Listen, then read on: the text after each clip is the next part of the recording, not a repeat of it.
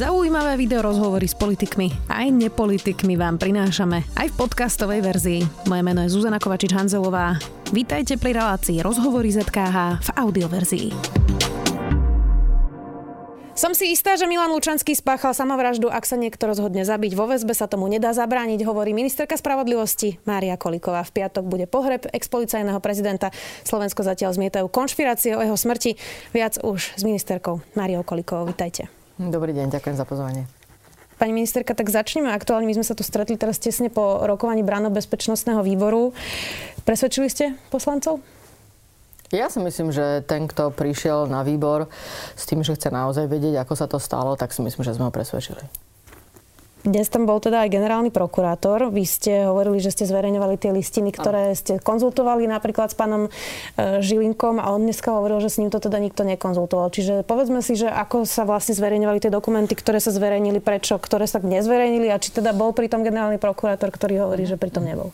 Ja som nebola vlastne na tej časti toho vypočutia výboru, kde takéto niečo malo zaznieť, lebo vtedy, keď tam bol generálny prokurátor, ja som tam nebola. Ale myslím si, že sa to nie, jedná o nejaké nedorozumenie možno v tej formulácii, e, čo sa konzultovalo alebo nekonzultovalo.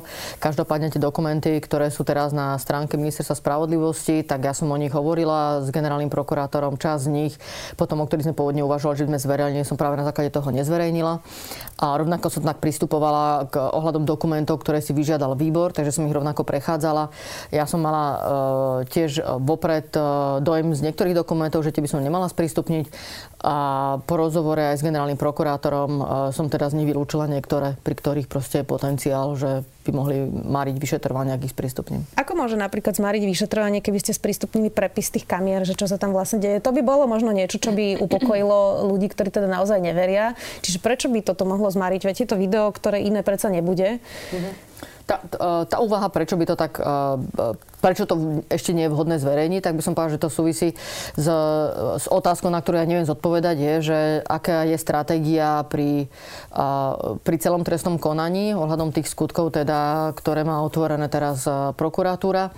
To znamená, ak majú naplánovaný nejaký počet výsluchov s príslušníkmi, ktorí v tom čase mali službu a chcú vedieť, aby bez toho, aby si korešpondovali svoje potenciálne vypočutie s, s kamerami, kedy boli spúšťané alebo prípadne prípadne aj s otváraním cieľ, tak e, k tomu rozumiem, že ak chcú mať priamo výsluch alebo výpoveď bez toho, aby to bolo tým ovplyvnená, tak, e, tak nie je na tom, aby to bolo zverejnené. E, v piatok je teda pohreb Milana Lučenského. Logicky to asi znamená teda, že pitva už bola urobená. Vy máte z nej výsledky? Nie, ja z nej nemám výsledky, toto je zaiste súčasťou trestného konania a určite by som sa rada s ňou oboznámila aj s výsledkami, aj so znaleckým posudkom. Ako náhle to bude možné, tak budem rada, keď ten priestor bude mať. Rodina dnes Milana Lučanského povedala, že nechce uh, sprístupniť zdravotnú mm-hmm. dokumentáciu. Vy rozumiete tomu, že prečo? No, ja som porozumela zatiaľ z tej komunikácie, ktorú s rodinou mám, či už priamu alebo sprostredkovanú, aj cez uh, teda zástupcu, ktorého si zvolila doktora Radačovského, je, že má záujem sa najprv sama oboznámiť so zdravotnou dokumentáciou a že následne zváži jej zverejnenie ak tá pitva jednoznačne povie, že išlo o zadusenie, respektíve obesenie, mm. nie je to niečo, čo by verejnosť mala vedieť? Určite by to mala verejnosť vedieť jednoznačne. Uh, ste si teda absolútne istá, že nie je iná verzia ako to, že Milan Lučanský sa sám zabil? Pozrite sa, ja vychádzam z toho, e, čo mám zdelené, čo, o čo ma informuje e, zbor väzenskej ústičnej stráže a mám nejaký rozsah právomoci aj ako sa oboznamujem s týmito dokumentami a v rámci všetkých informácií, tak ako im boli zdelené aj priebežne k prvej udalosti, druhej udalosti, keďže samozrejme, ako nále sa takáto udalosť udeje ohľadom takejto osoby ako obvinenej, tak e, je o tom jednak informovaný, by som povedal bezodkladne, generálny riaditeľ zboru väzenskej ústičnej stráže, ktorý následne informuje mňa. Tak z toho, ako som bola priebežne informovaná, aj s akou obratnosťou a, a zohľadom potom na dokumenty, ktoré som videla, tak nemám dôvod pochybovať o tom, aký záver bol vyslovený zo strany ministerstva spravodlivosti aj zboru k prvej udalosti a k druhej. Ja sa pýtam aj preto, um, že to, čo sa deje vlastne okolo samovraždy Milana Lučenského, je v podstate chaos, dezinformácie, mm. polopravdy, niektoré úplné lži. Manželka Milana Lučenského napríklad teda napísala na Facebook toto. Ja som ho videla na smrteľnej posteli, nesmela som ho odokryť, lebo inak sa mi jeho pozuby, ozbrojení ochrankári zo ZVS vyhrážali, že mi viac nedovolia, aby som pri ňom bola. Prečo sa asi tak báli, aby som videla jeho telo? Jediné, čo som videla, bola jeho hlava a krk. Ten mimochodom úplne čistý, bez šrámov po údajnom obesení. Ja by som naozaj nerada konfrontovala akékoľvek vyjadrenia rodiny pretože si myslím, že tá situácia musí byť ťažká. Ja si myslím, každý, kto stráti blízkeho človeka, tak to emočné vypetie v tej situácii je v niečom tragicky výnimočné. A preto nechcem absolútne do tejto konfrontácie ísť, ale môžem skúsiť k niektorým faktom, ktoré tu zazneli, k nim niečo povedať. A čo sa týka uh, situácie, v ktorej uh, bol uh, v tom čase obvinený generál Lučanský, teda po tom, čo ho našli príslušníci zboru, tak ako to ja mám zdokumentované po pokuse o samovraždu, potom ako sa sami snažili o záchranu a robili k tomu ožívacie, ožívacie postupy a prišla záchranka a bol teda hospitalizovaný v nemocnici, tak v tej súvislosti zbor väzenskej úcičnej stráže robil všetky úkony k tomu, aby bola informovaná manželka, teda rodina, aby vedela, čo sa stalo. Ja mne osobne na tom veľmi záležalo a vlastne to bol aj dôvod, prečo som blokovala oficiálnu informáciu zo strany Ministerstva spravodlivosti, že e, došlo k tejto udalosti a následne potom aj bohužiaľ, keďže došlo k umletiu rovnako, to, to, čo bolo pre mňa dôležité, je vedieť, že to vie v prvom rade rodina. Takže e, to, čo bolo pre mňa dôležité, tu je, že aby bola v prvom rade rodina informovaná, že taká udalosť nastala, až potom som k tomu dávala oficiálnu správu a to bolo aj e, potom, čo vlastne tá udalosť nastala, aj potom, čo došlo bohužiaľ k úmrtiu. A vtedy vlastne bola ponúknutá aj možnosť pani Lučanskej, teda manželke, po nebohom generálovi Lučanskom, tak jej bola daná možnosť, aby, sa, aby bola prítomná v nemocnici, aby mohla za ním prísť. A ja z, z tých poznatkov, ktoré mám, tak poprvé, keďže bol v tom čase ešte stále obvinený v kolúznej väzbe, tak tam musel byť zbor väzenskej úcičnej stráže a nemám žiadnu vedomosť o tom, že by bol inak vybavený, ako normálne je príslušník zboru väzenskej ústičnej stráže, ktorý je v službe a ktorý uh, vykonáva takúto službu aj v nemocnici uh, pri obvinenom, ktorý je v kolúznej väzbe. Takže povedať, že ozbrojený pozuby ja nerozumiem, prečo prišla k takému záveru, to ale rozumiem... ozbrojení príslušníci strážili väzňa. Museli tam byť, pretože bol v kolúznej väzbe, nebola zrušená. Čo sa týka toho odkrývania alebo neodkrývania plachty, s tým zbor väzenskej ústičnej stráže absolútne nič nemá. Ja z tých informácií, ktoré mám, tak ani neviem, že by tu bol záujem naozaj takéto niečo urobiť, takéto nejaký úkon, že by o tom bola komunikácia s lekárom, ale toto absolútne nebolo ani v, rekách, v rukách zboru väzenskej ústičnej stráže. Ja neviem ani o tom, že by naozaj k tomu bola nejaká snaha zo strany pani manželky. Čo sa týka tých nejakých šrámov na, na krku, na hlave? Tak ja z tých informácií, ktoré mám a ako je urobený o tom záznam a nakoniec ten sme aj zverejnili je, že to mala byť tepláková bunda, to znamená, je to nejaká meká časť a s ohľadom na to, bez toho, aby som bola patológ, alebo aby som bola lekár, tak je zrejme, že je to iné, ak je to povraz, alebo je to uh, drôt, keď má povedať niečo ostré a keď je to proste takýto nejaký meký predmet. Takže si myslím, z tohto pohľadu určite uh, to zanecha inú stopu, ak vôbec nejakú a neviem po akom čase vlastne vôbec je to rozpoznateľné.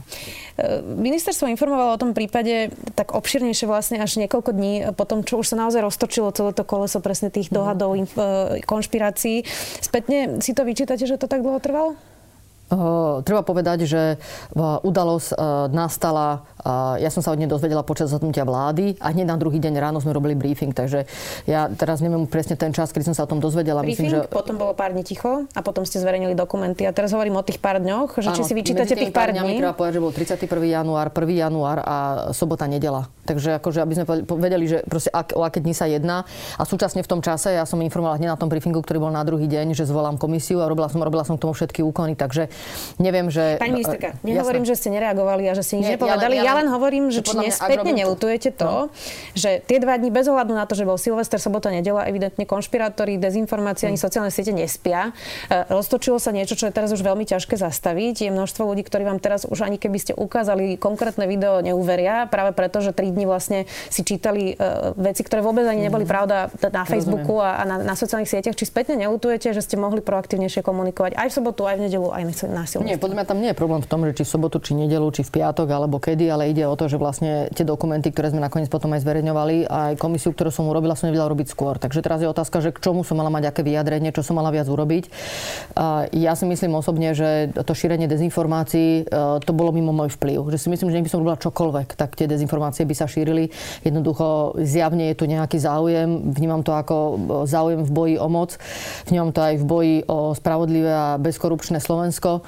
A teraz dám úplne bokom proste postavu uh, už nebeho, nebojeho generála Lučanského, ktorý teda v tom čase bol obvinený, ale je zjavné, že tak ako tá kauza nadobudla rozmery a o čo tu ide, že je neuveriteľným spôsobom zneužívaná. Tá paralela, ktorá sa dáva do, uh, ako paralela k uh, k zavraždenému Janovi Kuciakovi a k, k jeho priateľke, akože je tak absurdná, že vlastne, že tu vidno, že vlastne tí, ktorí šíria tie konšpirácie, e, sa nezastavia pred ničím. Že tu je taký obrovský záujem na zneužití e, tejto udalosti, ktorá je smutná, sa stala, že podľa mňa by som, úprimne si myslím, že by som bola čokoľvek. Aj by, keby som robila každý deň tlačovku, takže by sa to šírilo. To som o tom presvedčená. A tak ako sa rozprávame, že vlastne kto má kde aký dosah, tak keď vnímam, že kde sa to vlastne šíri, akým spôsobom a v akej skupine, podobne, tak uh, neviem si predstaviť, že čo by som mala urobiť, aby som vlastne tam mala ten dosah a tam som to vedela zastaviť na začiatku. Uh-huh. Kto má ten záujem? Uh, tak je zjavne, že to využíva v maximálnej možnej miere opozícia.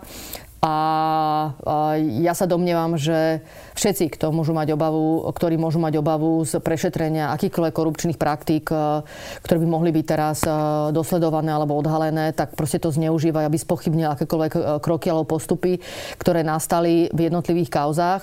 Ja nemám dôvod nejakým spôsobom spochybňovať obvinenia, ktoré boli vznesené.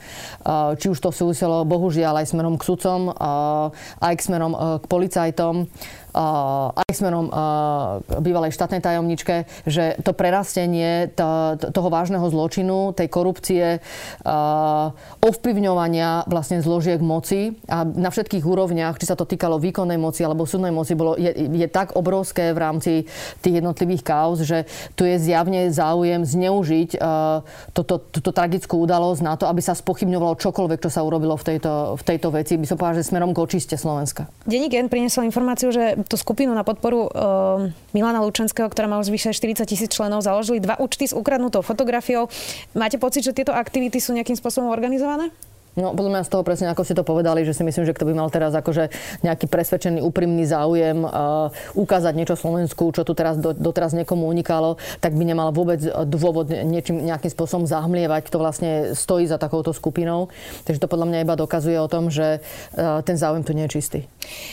Poďme ešte k tým kamerovým záznamom. Uh, tie naozaj môžu byť dôležitý dôkaz. Vy ste povedali, že medzi 16.30, keď bola vlastne posledná kontrola v celé, a 16.40, keď bol ten výdaj strávy a vlastne ten dozorca zistil, že Milan Lučanský plus minus teda e, také časy e, sa mm-hmm. zrejme obesil. Vy ste povedali, že je to skoro celé zachytené. To vás teraz citujem mm-hmm. z rozhovoru z Aktuály. Čo to ano. presne znamená skoro celé? No ja som videla ten záznam a z toho záznamu, ktorý som videla, vyplynulo, že ten záznam tejto kamery na tejto chodbe je, e, funguje na základe senzoru na pohyb to znamená, že ak je nejaký pohyb na chodbe, tak sa spúšťa kamera a sníma, akým tam ten pohyb je. A zohľadom na to, že z okolností, tak ako proste nastali tieto udalosti, tak ako ich máme zachytené, tak je, že o 16.30 na základe toho, že tu bol uh, režim dohľadu, kontroly uh, stavu v tom čase obvineného Lučanského, tak sa kontroloval vlastne každú pol, každú pol hodinu príslušný referent, zistil proste stav a k tomu robil záznam. Tak takáto kontrola tu bola 16.30, takže tým, že prišiel vlastne ten príslušník aj k danej, k danej cele, otvoril daný priezor a kontroloval danú situáciu, tak vlastne ohľadom toho bol pohyb. A keďže v tom období vlastne začalo vydávanie stravy, tak keďže tá celá kamera tak ako sníma celú chodbu, tak z okolností táto cela bola na konci chodby a ten výdaj strany bol z opačnej, tak kým prišla vlastne tá skupina, ktorá vydáva stravu, čo boli dvaja príslušníci, jeden odsudený, a kým prešli z toho jedného konca chodby na druhý, tak vlastne sa vám spustilo a spustila tá kamera tým pádom tento pohyb. Preto z okolností od 16.30 do 16.49 ten záznam, tak ako som ho videla, je viac menej skoro Čiže celý zachytený. Minúta, alebo? Uh, to by som, podľa mňa, tak ako som dal tú informáciu v tomto smere, tak by som to považoval do, dostatočné. Ďalej by som k tomu nešla. V aktualitách ste povedali Marekovi Vagoviča je toto. Ja viem, že sa potenciálne predpokladalo aj o rozširovaní daného obvinenia. To všetko mohli byť skľúčujúce informácie. Uvedomujem si, že aj to, že táto vláda prijala efektívny zákon o zaisťovaní majetku, určite toto nemohlo prispieť k lepšej nálade. To všetko mohli byť skľúčujúce informácie. K tomuto mám mhm. teda niekoľko otázok. Prvá je, či vás informujú uh, policajti, že chcú rozširovať teda nie, nejaké obvinenie? Nie, takto ja nemám, nie, nie, som, nie som takto priamo informovaná. Samozrejme, že mám informácie, ktoré mi aj prislúcha ako ministerke spravodlivosti, ale robím rôzne rozhovory s ľuďmi, sledujem samozrejme aj tieto kauzy, robím si z toho nejaké skutkové súvislosti a z ohľadom na to som prirodzene očakávala, že takéto rozšírenie tam môže byť. Čiže ste to predpokladali z nejakého penza informácií, áno, presne máte. tak, áno. A druhá, vy naznačujete, že teda Milan Lučanský sa mohol zabiť aj preto, aby ochránil majetok, ktorý teraz zostane jeho rodine? Uh, nechcem nejakým spôsobom teraz tu vytvárať nejaké hypotézy, uh, proste, ale áno, čo, uh, logicky čo to spôsobuje je to, keďže došlo k umrtiu, tak majetok prechádza na rodinu. Proste to tak je. Takže to naznačujete. No proste to je fakt, ktorý tým pádom nastal. Nie je možné obvinenie vyšetriť, tak ako na jednej strane by som povedal na škodu aj pána Lučanského nemá možnosť sa hájiť a vlastne očistiť svoje meno. Ale na druhej strane ani možné dokončiť to trestné konanie. Takže vlastne to, to trestné konanie ostalo, by som povedal tak vzduchoprázdne, z dôvodu, že zomrel, tak ho bolo potrebné zastaviť. Jednoznačne samozrejme je to na mieste, pretože nemôžete viesť trestné konanie bez človeka, ktorého sa to týka, ak je zrejme, že nie je nažive. Iná vec by bola, keby sa, sa skrývala a tak ďalej ale je zrejme, že nie je naživé a je to jednoznačné, o tom nie je žiadna pochybnosť, tak je samozrejme na mieste zastaviť trestné stíhanie, pretože on sa nemôže nejakým spôsobom hájiť. Jasne, Takže tam musí byť nejaká primeranosť. Uh, v rozhovore pre denník N ste povedali, generálny riaditeľ požiadal o uvoľnenie z funkcie, to teraz hovoríme o Milanovi Ivanovi zo zboru a ja som jeho rozhodnutie prijala. Uh, on teda dnes povedal, že tá rezignácia bola vašim nápadom a teda povedal, nebola to moja predstava, žiadala to odo mňa ministerka, každý funkcionár má právo si vybrať najbližších spolupracovníkov. Vnímam to tak, že som stratil jej podporu. Stratil vašu podporu? Ja som to takto nejakým spôsobom nekomunikovala. Tak ako som sa k tomu vyjadrovala, je, že podľa mňa je potrebné dať jednoznačný signál s na to, čo sa stalo a že vnímam, od začiatku som to vnímala, je to významná udalosť. A, a, a je to zrejme aj zohľadom na ten dosah, ktorý, ktorý tá udalosť má. To znamená, nemôžeme sa na to pozerať spôsobom, že jeden z obvinených sa nám pokúsilo samovraždu, takých pokusov máme 40 a teda e, nemusíme k tomu urobiť viac ako v tých iných prípadoch. A to, čo je, je to zohľadom na všetko, čo sa rozprávame, aké to má politický dosah, šírenie, konšpirácie, zneužívanie a tak ďalej, tak som vnímala, že je dôležité okamžite dať najavo a dať nejaký signál, že tu zbor naozaj nič neskrýva. Samozrejme, na mieste bolo uvažovať aj o mojej demisii. Ja som samozrejme aj to zvažovala považovala, ale prišlo jednoznačne, že zo stranu zboru tam, tam, tam nejaký veľmi jasný signál musí ísť, že zbor neskrýva nič. Takže tak, ako som vlastne robila diskusiu, aj som, aj som prijímala veľmi intenzívne spätnú väzbu, ako a či je na mieste vyvodiť svoju politickú zodpovednosť, tak som to mala diskusiu aj s generálom Ivanom a povedala som mu, že podľa mňa tu, tu sa mi javí, že tu ani nie je veľmi na výber, ale z, z mojej strany proste ten postoj je jednoznačný, že si myslím, že toto gesto je teraz teraz rozhodujúce a môže ochrániť zbor. Že si myslím, že to je gesto, ktoré proste ochráni zbor, lebo jasne ukáže, my nemáme čo skrývať. Čo toto znamená pre tých ostatných, ktorí sú uh, tiež vo väzbe? Tibor Gašpar, Dušan Kovačík, Moniku Jankovskú ste spomínali, alebo sudcov. Monitorujete teraz nejakým spôsobom viacej ich e, celý? Uh, zmenil sa nejako ich režim, aby sa ne, nezopakovalo niečo podobné pri ostatných? Mali sme o tom presne rozhovor. Uh môžeme sa rozprávať ohľadom týchto akcií, ktoré sú priebežne sledované a súvisia, by som povedala, s takou očistou Slovenska, tak máme približne okolo 100 obvinených v, momentálne v ústavoch. S tým súvisí vlastne to rozmiestnenie v tých ústavoch, ktoré slúžia na výkon väzby. Nie každý e, ústav je vybavený najmodernejším spôsobom. To znamená, že máme aj ústavy, kde máme vôbec kamery na chodbách. Máme zase ústavy, kde máme a e, plynulo e, zaznamenávajú všetko. A, a, a nielen to, že zaznamenávajú, ale je to aj uschované nejakú dobu. Mm. A potom je ústavy, kde síce máte kameru, ale len online. To znamená, len je možné proste pre príslušníka, ktorý proste robí uh, nejakú kontrolu, tak proste môže sledovať viaceré priestory cez to, že tam tá kamera je, ale nie je nejakým spôsobom zaznamenávaná. Zaznamená, čo, čo sa vlastne v tom priestore udeje. Takže uh, teraz musím sa priznať, že, či ste zmenili nejakým spôsobom režim tých áno, ostatných, takže, hovoríte, že je 100, áno, takže to som chcela povedať, prepašte, prepašte, áno, takže toto, toto som chcela, prepašte, ja sa ospravedlňujem, toto, toto, je, toto je situácia, v ktorej sme. A teraz áno, v súvislosti s tým, čo sa stalo, samozrejme, že som mala rozhovor aj s riaditeľmi ústavov, aj, aj s generálnym riaditeľom, že uh, treba urobiť všetky možné opatrenia, jednoducho toto sa už nesmie zopakovať, hej? Akože vôbec by som povedala, že samozrejme, že zbor má opatrenia, ktoré uh, sú na predvídanie takýchto udalostí, ale by som povedala, že teraz musím byť o, o to viac ostražitejší. Že toto podľa mňa verejnosť už nepochopí, keby sa to aj brz barz udialo. A, nemal by na tom nikto nejaké pričinenie bez žiadneho pochybenia, ale že musíme, by som povedal, že ešte naviac urobiť opatrenia. Takže na to som povedal, že proste treba vyhodnotiť každý prípad. Ja osobitne ešte k tomu budem aj strednutie mať s generálom Ivanom. Popravde budem sa venovať podľa možností každému prípadu v tej miere, v ktorej ja s tým môžem byť oboznamovaná, ale nie je úplne na mieste urobiť nie to najprísnejšie opatrenie, lebo keď robíte najprísnejšie opatrenie, tak to fakticky môže to samo o sebe pôsobiť skľúčujúco. Keď to môžem povedať v jednoduchosti. Presne tak, tak si predstavte, že, by, že by ste boli vo väzbe a aj ten dohľad, ktorý tu vlastne mal uh, pán Lučanský v tom čase ako obvinený, tak mal ten, že každú pol hodinu ho niekto kontroloval aj v noci. To znamená, aj v noci treba proste rozsvietiť to svetlo v celé v takej miere, aby ste skontrolovali, keď sa vám niečo osobitne nezdá, tak vlastne musíte toho človeka zobudiť a zistiť, že všetko v poriadku. Takže to len, že, že ten dohľad, uh, ktorý je aj ten polhodinový, vlastne ako je to naozaj dosť prísna vec a treba zvážiť, či je to fakt potrebné. Takže by som povedal, že to nemôže byť len také svojvoľné rozhodnutie aj moje, že teraz všade to urobte na maximum, ale musia to vyhodnotiť aj uh, s poradensko-psychologickým uh, personálom, či to je proste správne. Uh, Denisa Saková kritizuje, že ste označili kauzu Lučanského za politickú. Povedala, z jej úst to nemalo výjsť, bola to smrť človeka a teraz sa nebavíme o tom, v akej pozícii bol predtým. Robert Fico a Peter Peregrini vám vyčítali aj to, že ste bez emócií. Konkrétne Robert Fico napísal na Facebook, že ste citlivá ako strúhadlo na mrku. Čo na to hovoríte? Mám potrebu sa na tom zasmiať, ale s ohľadom na to, že v tej súvislosti je to aj tragická udalosť, tak uh, mi to príde ako nie na mieste. A že to, čo ma napadlo, je, že ktoré struhadlo na mrku. Nechajme to bokom. A, Ja si myslím, že moja rola ako ministerky spravodlivosti je prinášať ľuďom fakty a vysvetliť e, ľuďom, čo sa stalo. A to je moja zodpovednosť. A, a ja som samozrejme tiež človek a je mi úprimne ľúto, čo sa stalo. A a myslím, že som už na viacerých miestach vyjadrila aj moju úprimnú sústrasť rodine, takisto ako by som to, to vnímala voči každému obvinenému alebo odsudenému, ktorému by sa takéto niečo stalo a jeho rodine. A, ale myslím, že ako ministerka spravodlivosti mám svoje poslanie a musím si ho plniť riadne.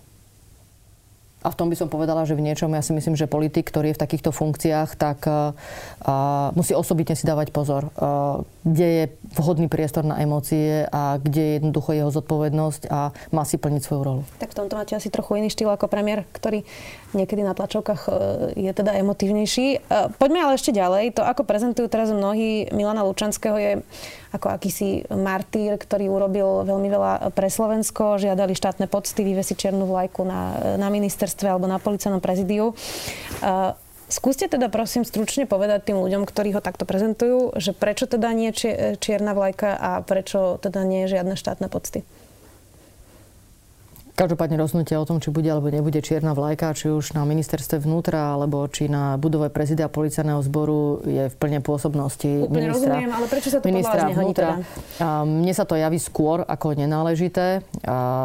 Preto, pretože podľa mňa to obvinenie bolo veľmi vážne že auto bolo vlastne vážne, vážnejšie, že sa jednalo o vysokého policajného funkcionára. Takže e, Áno, možno v tomto e, sa to môže javiť opozícii, prípadne pánovi poslancovi Ficovi ako neemotívne, ale mne sa javí ako veľmi citlivá záležitosť aj aký signál sa vysiela verejnosti aj občianskej spoločnosti, čo sú hodnoty, v ktoré veríme.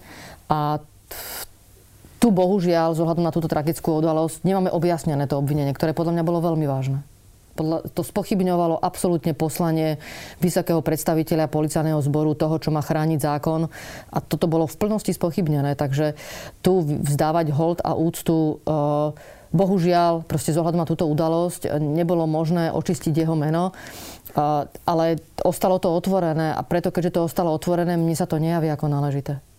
Uvidíme inak, keď sa to uzatvorí, možno sa dozvieme viacej aj o Milanovi Lučenskému, napriek tomu, že teda už e, nie je nažive v rámci toho celého e, prípadu. Parlament teraz čaká voľba špeciálneho prokurátora. Daniel Lipšic je, je už taký trochu slovenský Bill Gates. V každej kauze ho niekto tak e, spomenie do nejakej konšpirácie.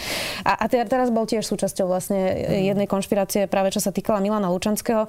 Myslíte si, že ho to poznačilo tak, že nebude dobrý nápad ho zvoliť za špeciálneho prokurátora, že možno naozaj časť verejnosti bude hovoriť, že teda Daniel Lipšic na to nehodí práve aj kvôli, kvôli tomu, e, že čo sa vlastne objavilo napriek tomu, že to teda podľa všetkého nebola pravda pri Milanovi Lučanskom? Úprimne viete, že čo sa týka Daniela Lipšica, tak som skôr patrila k tým, kto, kto tu mal otvorené otázky, ale toto skutočne nevnímam, že by malo ísť na jeho vrúb a že by malo nejakým spôsobom poškodiť. E, skôr by som povedala možno v niečom naopak, že e, proste bol cieľom zjavne dezinformácia a konšpirácií, takže je zjavné, že niekomu vadí. Takže ho to nediskvalifikoval podľa Ja si myslím, že vôbec nie. Ako skôr by som povedal niečo, že by som povedal, že u tej skupiny, ktorá by uvažovala a, a asi predpokladám, že aj uvažuje veľmi silne o tom, že by bol dobrý špeciálny prokurátor, tak si myslím, že skôr by sa mala utvrdiť, že je to správne rozhodnutie. Už potom záverečné otázky také praktické. Vy ste teda urobili tú komisiu. Kedy očakávate, že budú reálne tie výsledky? E, pretože verejnosť by chcela mm. samozrejme zajtra počuť, ako to bolo, ale povedzme si nejakú realitu, nejaký rámec časový, kedy to bude reálne. Úplne rozumiem, čo hovoríte ja by som bola rada, keby to bolo čo najskôr. A v tomto nejaký priestor mám, ktorý je absolútne v mojich rukách, to znamená poskytnúť maximálnu súčinnosť voči tejto komisii. Druhá vec je tá, že ktorú vlastne mám v, takej, by som v takom otvorenom teraz dialogu aj s prokurátorom, aj s generálnym prokurátorom, že ako teda je to s tým sprístupňovaním dokumentov, či už to je smerom k verejnosti, k výboru, aj ku komisii.